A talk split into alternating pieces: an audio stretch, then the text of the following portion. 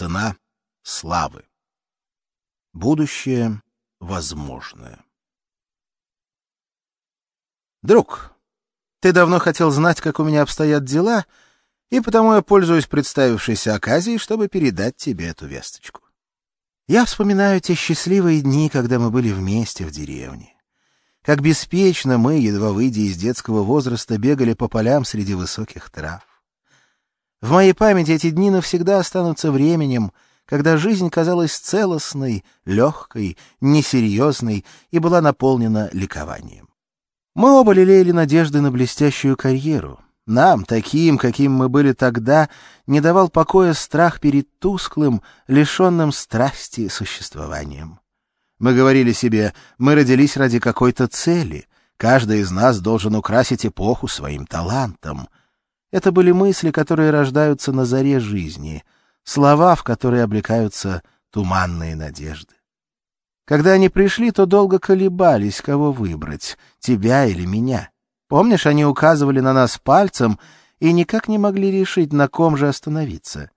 В конце концов взяли меня, но выбор вполне мог пасть и на тебя. От чего только порой зависит судьба. Знаю, когда я уехал, ты и все остальные беспокоились обо мне. Вы наверняка задавались вопросом, готов ли я, обладаю ли достаточным хладнокровием, необходимым для управления собственной карьерой.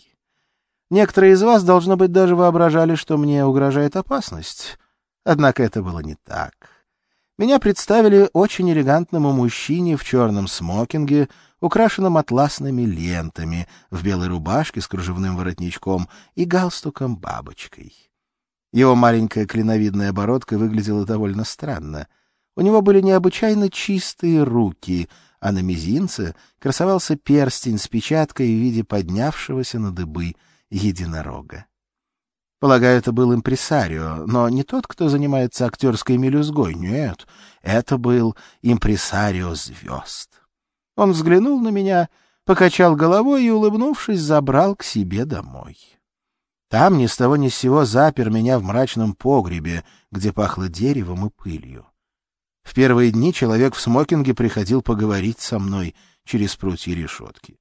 Из его слов я понял немногое, но получалось, что он велел мне не сходить с ума, поскольку все будет в порядке, и он верит в меня.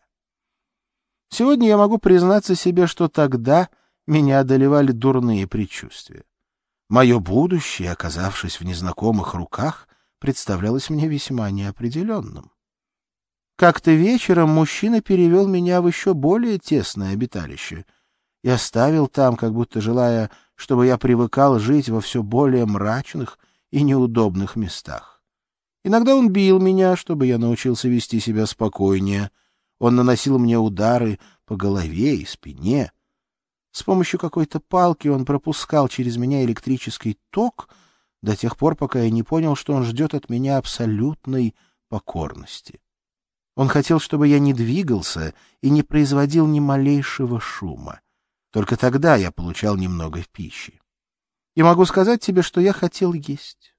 Мне кажется, я навсегда сохраню память о первом знакомстве с этой невероятной едой, о том странном ощущении, которое испытывали мои зубы. И вот наступил день, когда мужчина, судя по всему, решил, что я готов. Все происходило очень быстро. Он запер меня в настолько узком месте, что я вынужден был просто скорчиться. Головой я упирался в потолок, который как будто давил на меня всей своей массой. Там были не решетки, а вогнутые стены, непрозрачные и мягкие на ощупь. Я не видел ничего из того, что происходило снаружи.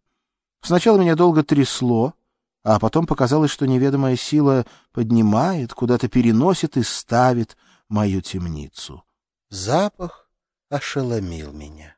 Он наводил мысль о выдохшихся сладковатых духах. Стены словно пропитались им, Поверь мне, этот запах я никогда не забуду.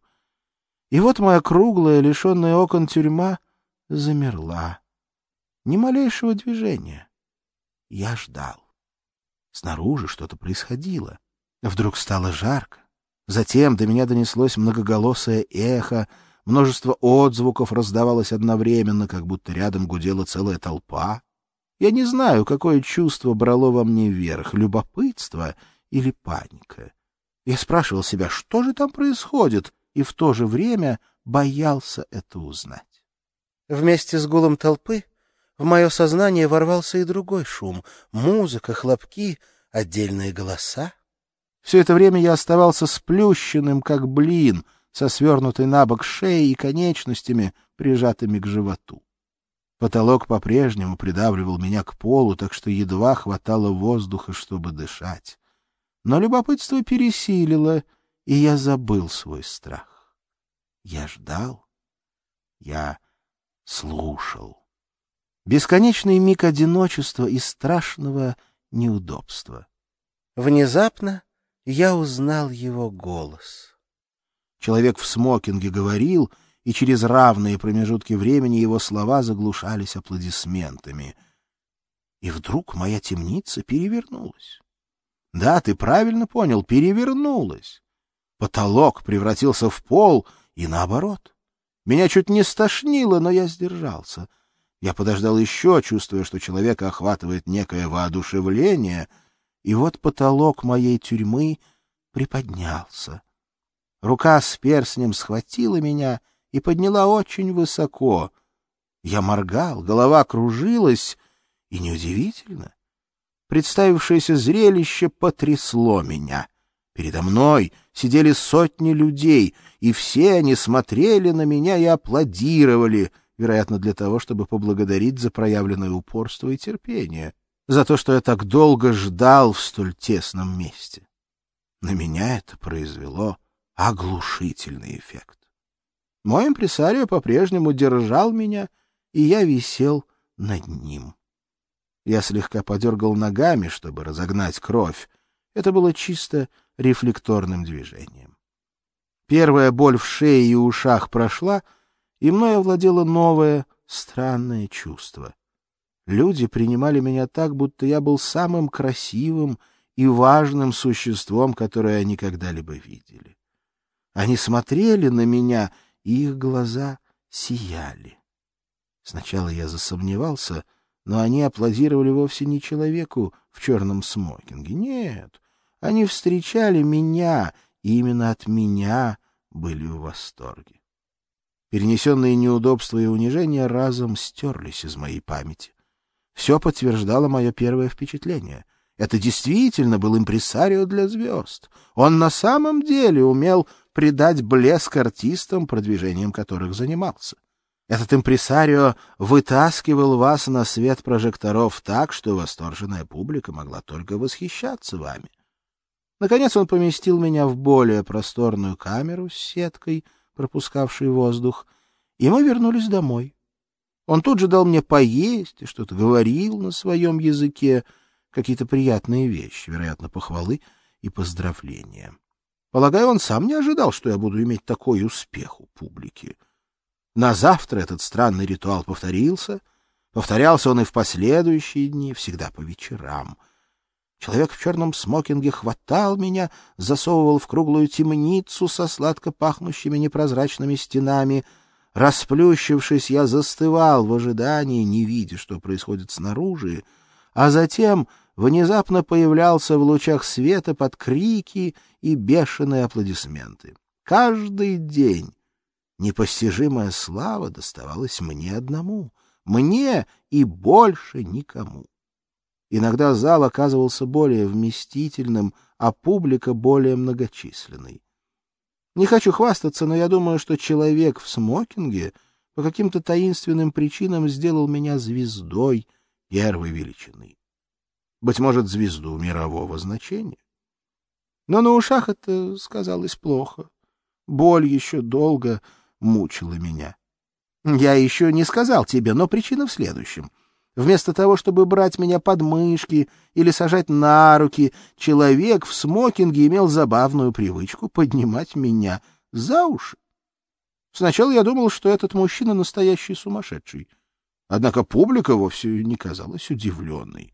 А удовольствие, которое получаешь, когда тебе аплодируют, восхищаются и так сильно любят, да, именно любят, позволь мне выразиться именно так, с лихвой возмещает мелкие неприятности.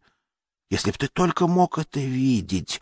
Публика вставала и вопила от восторга. От восторга можешь себе представить? Только потому, что видит меня. Вот какой эффект я производил. Иногда мне, конечно, приходилось ждать по несколько часов, скрючившись в своей темнице, но всякий раз наградой мне становились аплодисменты. И тот волшебный миг, когда я чувствовал, что мною восхищаются, заставлял меня забывать о некоторой загадочности происходящего. Тебе еще предстоит узнать, что все это никак нельзя было назвать обычным. Что же касается еды, то тут дела постоянно улучшались. Кроме того, я сумел отыскать такую позу, которая позволяла переносить длительное пребывание в тесном пространстве без тяжелых последствий, вроде ломоты во всем теле. В конечном итоге приспособиться можно ко всему. И это загадочное действо продолжалось годами. Полагаю, со временем к этому приспособился даже мой скелет. Он приобрел своеобразную гибкость, необходимую для этого ежедневного упражнения, чем я был весьма горд. Однако неожиданно возникла новая проблема. Мой импресарио начал пить. Однажды, когда он держал меня за уши, рука его дрогнула, я выскользнул и упал. Я едва уцелел, совершив короткий прыжок рыбкой. Толпа на мгновенье оцепенела, а потом принялась свистеть. Я хотел было убежать, но все-таки решил выждать и остался на месте. Человек в черном смокинге поднял меня. Он выглядел очень раздраженным.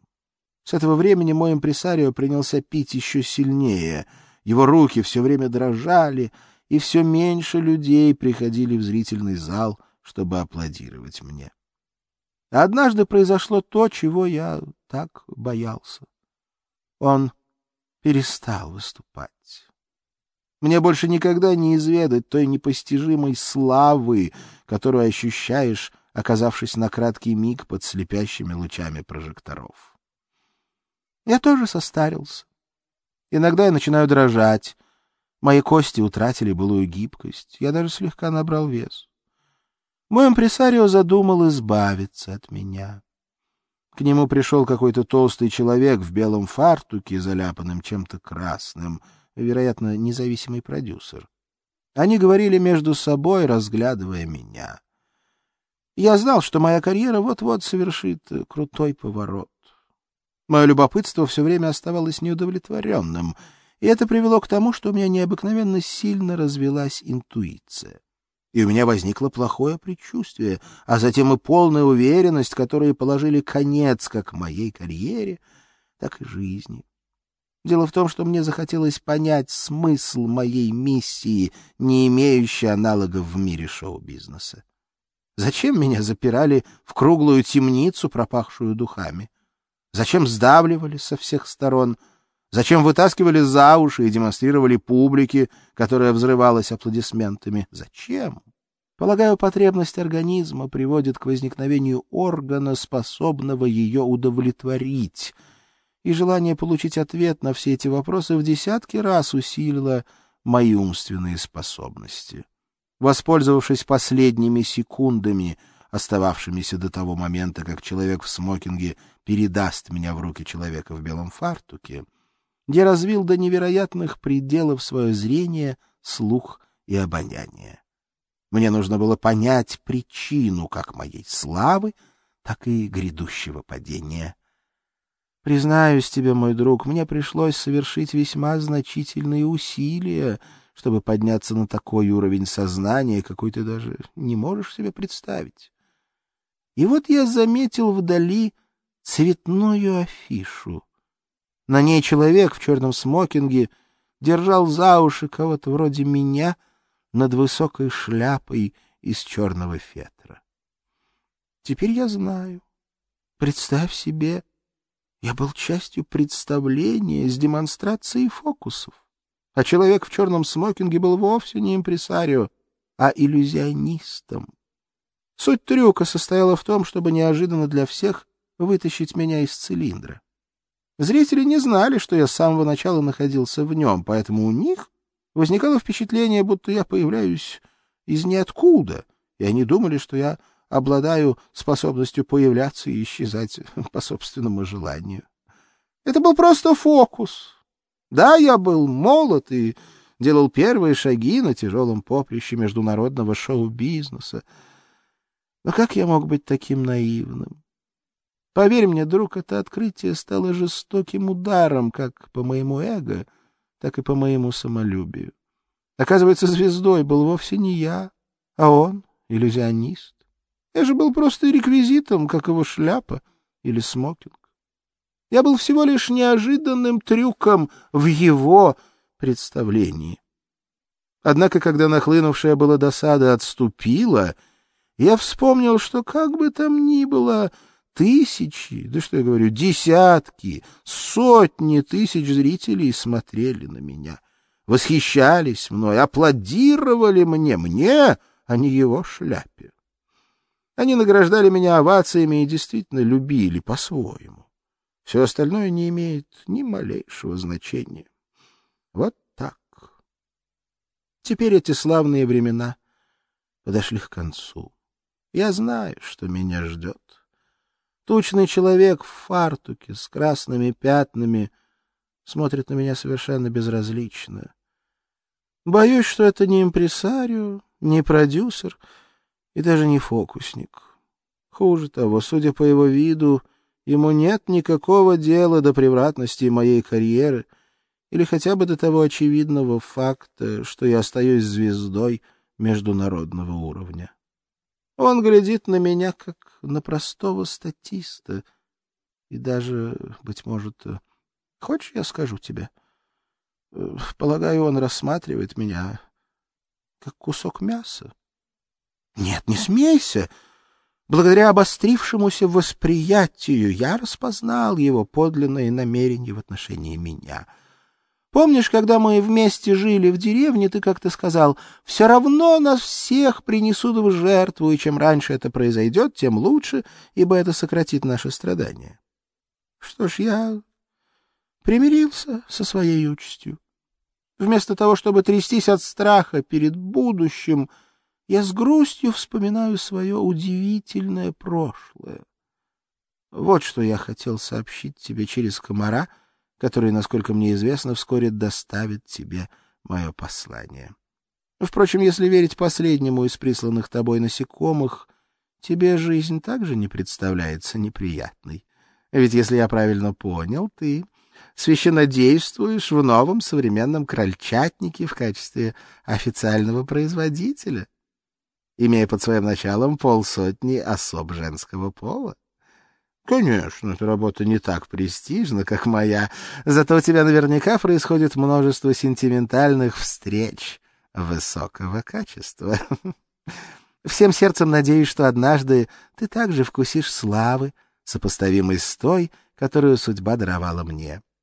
Верю, что все мы имеем право на свою долю известности, пусть и ненадолго. Мне кажется, никто из нас не мог бы пожелать ничего лучшего. О, слава! А иначе зачем тогда вообще жить?